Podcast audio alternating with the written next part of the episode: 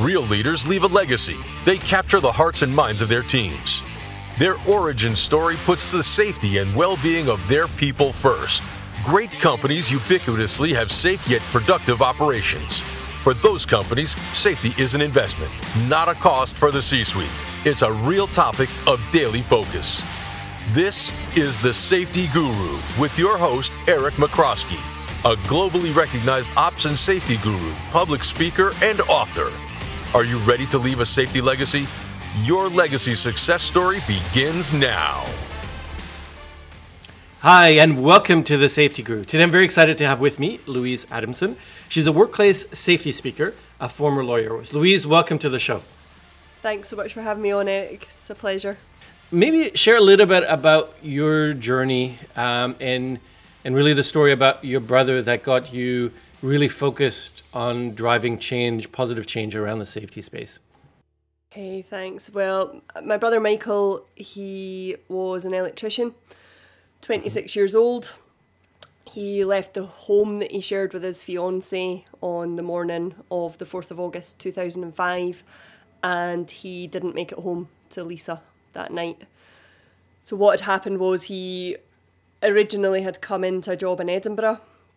He then got a mm-hmm. call midway through the day from a job his employer was working on in a city called Dundee.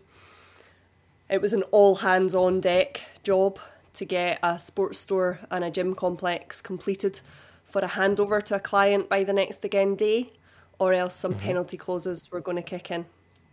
So it's a, a job worth 720 grand for Michael's employer. There's a 15 grand late penalty clause if it's not handed over by 10 o'clock the next again morning. So do you know, is Michael willing to go? Mm-hmm. Well, this is a man, he's saving for a wedding. Of, he's been offered over right. the, this overtime probably right through the night, so of course he's willing to go. So he heads up to Dundee with two of his colleagues. Um, uh, they've done pieces of work in the afternoon. They've had their evening tea break. He then heads back to work at half past six in the evening.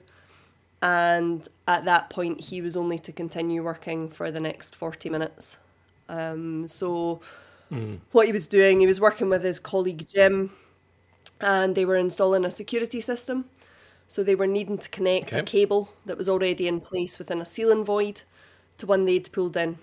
And Michael, he's on a set of steps. He's got his head and shoulders above a false ceiling. He cuts a cable. He throws it down to Jim, and that cable had a label on it on insulating tape just wrapped around it and written on the label it said not in use. Oh dear.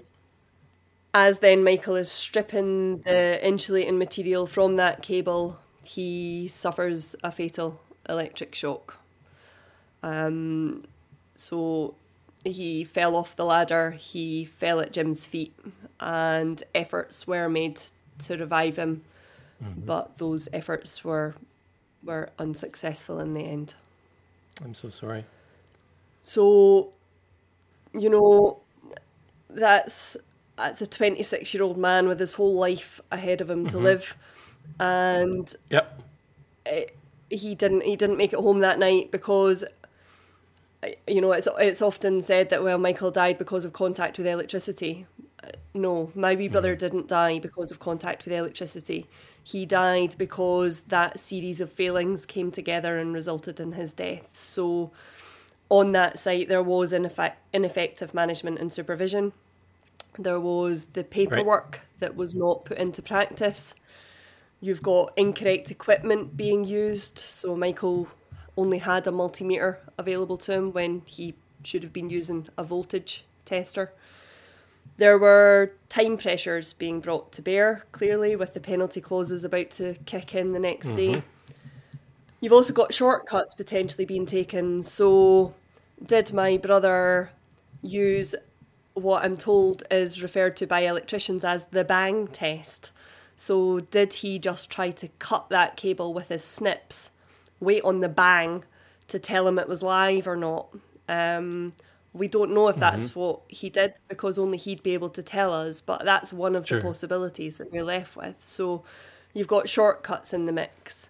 You've got uh, safety on the job, it was just seen as a tick box exercise. You had a risk assessment that wasn't a living document.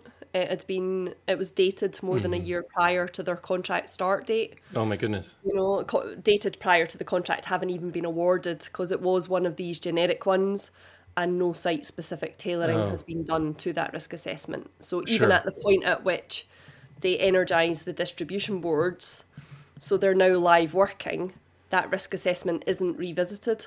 So it's described by the health and safety executive inspectors as being completely inadequate. So nothing living about that, and it also contributed to Michael's death. And then uh, I think the sort of final piece, the final hole in all of this is there was a workforce there that wasn't confident enough to speak up if something was wrong. They were Sure. in that mindset of, you know, we, we could speak up, but nobody's going to do anything about it anyway. We're coming to the end of the job. What's the point? You know, if I do speak up, I'm seen as the troublemaker, the person Sure. dobbing in my pals. So uh, let's just get on with it. Um, so you know, all of these things come together and result in Michael's death. Um, there, there was a trial of his employer. More than three years down the line after his death, um, and the outcome of that was that, you know, the HSE said that Michael's death could have been prevented had his employer ensured that safe working practices were being carried out in accordance with the company's own written procedures. And that is just, you know, you you don't know how hard that is um, for a family to have to hear. And they they then went Yeah, on to say that you know managers and supervisors must be taking active steps to ensure their electricians work safely. Well, for us, it's not just about electricians there. You swap out the word electricians, you're swapping in the word workers, operatives. Mm-hmm. It applies to anything that's going on on any site. So, in Michael's case, there were charges laid against three senior individuals. So, there was a managing mm-hmm. director, an operations director, and a technical services manager were all charged with criminal health and safety offences along with the employer company. But mm-hmm. mistakes were made by the prosecutor, and in the end, those three individuals got to leave the court, walk free from the dock before the case got before the jury. So the lawyer then for the company is kind of doing his, you know, grand summing up speech as you expect lawyers to do, but mm-hmm. he's referring to his client as being the invisible man now sitting in the dock, that being the employer company. Sure. So it was the invisible man that was found guilty of the failures that led to my wee brother's death. Um, and it was the invisible man that was fined £300,000.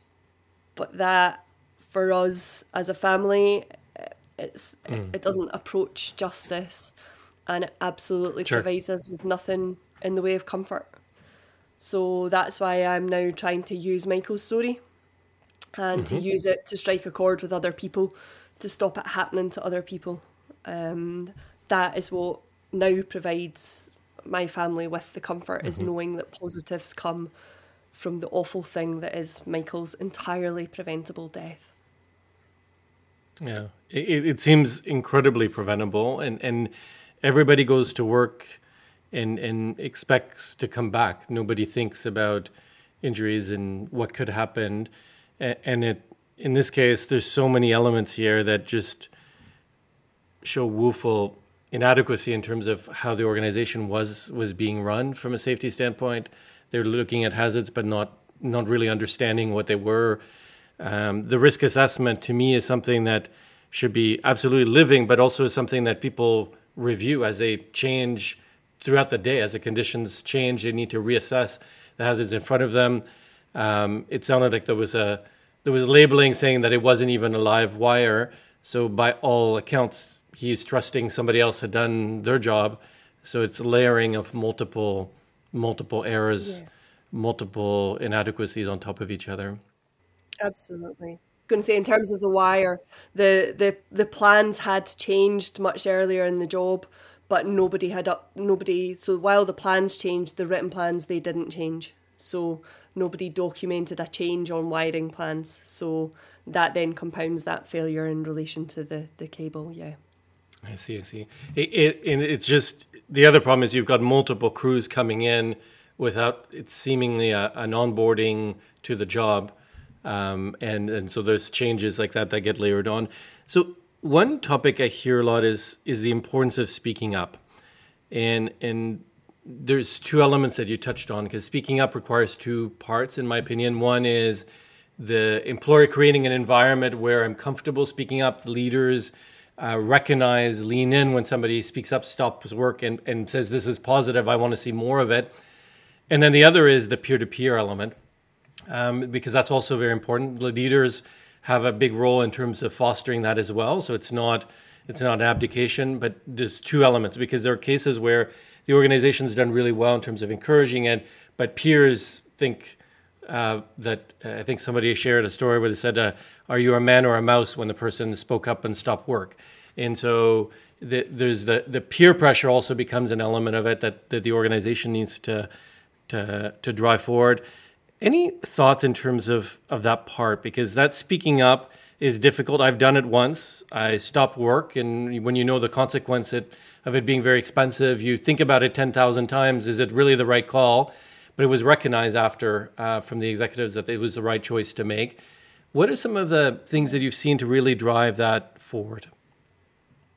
Uh, do you know? I think reflecting first on the fact that my brother wasn't a, a shy, retiring individual. You know, he was right. a bolshy individual who, if something mm-hmm. was wrong, he'd have no qualms about speaking up about it. He'd already challenged his employer huh. previously about some work that they'd been doing where asbestos was present. So sure, he he didn't he wasn't of that mindset. So I actually I I don't hmm. understand why he didn't speak up in this situation. So I have to kind of second guess it.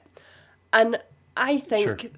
a large element of it is that whole you know drive to get the job done you know guys like we're up mm-hmm. against it and let's come together as a team and let's battle the yep. odds and let's beat the odds and we're going to get this done by 10 tomorrow morning like nobody thinks we can do it but we're going to get it done there's that mm-hmm. whole thing going on, I think. So, you know, I think the, the sheriff, the judge in the case in her sentencing statement said that there was a male macho cavalier approach being adopted in that industry at the time.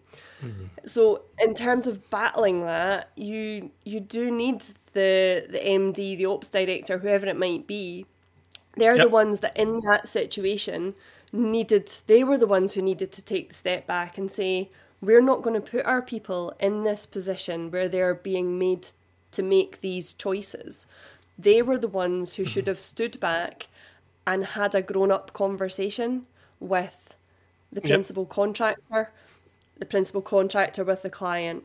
Um, because, yeah, I, I can see that it would be easy in that situation for for you know the men on the ground to be swept up in that you know, let let's achieve the impossible Big goal. here. Um, yes. And and yeah, and when when you're working in an organisation where safety isn't any sort of core value, it seemed, then mm. you know it, it's dangerous. You bring an important point because that desire to achieve a goal, often even in organizations that are fairly good at, at stopping work and, and at, at creating that, that relief valve, is sometimes a desire of achieving a goal can get people to start straying into forgetting about how to achieve it safely. And, and I think an example recently was the whole inquiry into the Boeing 737 MAX. And it was all a goal to let's get this plane done because otherwise Airbus had a, has, had a superior plane. And at the point in time where the, the decision was mo- made to progress, American Airlines was going to move most of its fleet on the Airbus side uh, whereas they had an entirely Boeing fleet. So that created this goal of let's make sure we get this plane done. Uh, and then lots of things fell apart in between. Not that that's the only item, but but people then forget about we have to do it safely. Uh, we have to make sure we know how to build a plane. We need to to make sure we're capturing it the right way. We're getting the right diagrams, etc. And that goal can rally against the the the, the right purpose, the right choices. It doesn't mean don't have a goal. I think it's just a question of how do you mitigate that goal? How do you reinforce that the goal is to get this done safely um, and and to pause if we see something, right? This episode of the Safety Guru podcast is brought to you by Propulo Consulting, the leading safety and safety culture advisory firm. Whether you are looking to assess your safety culture, de- develop strategies to level up your safety performance, introduce human performance capabilities, re energize your BBS program, enhance supervisory safety capabilities, or introduce unique safety leadership training and talent solutions, Propulo has you covered. Visit us at propulo.com.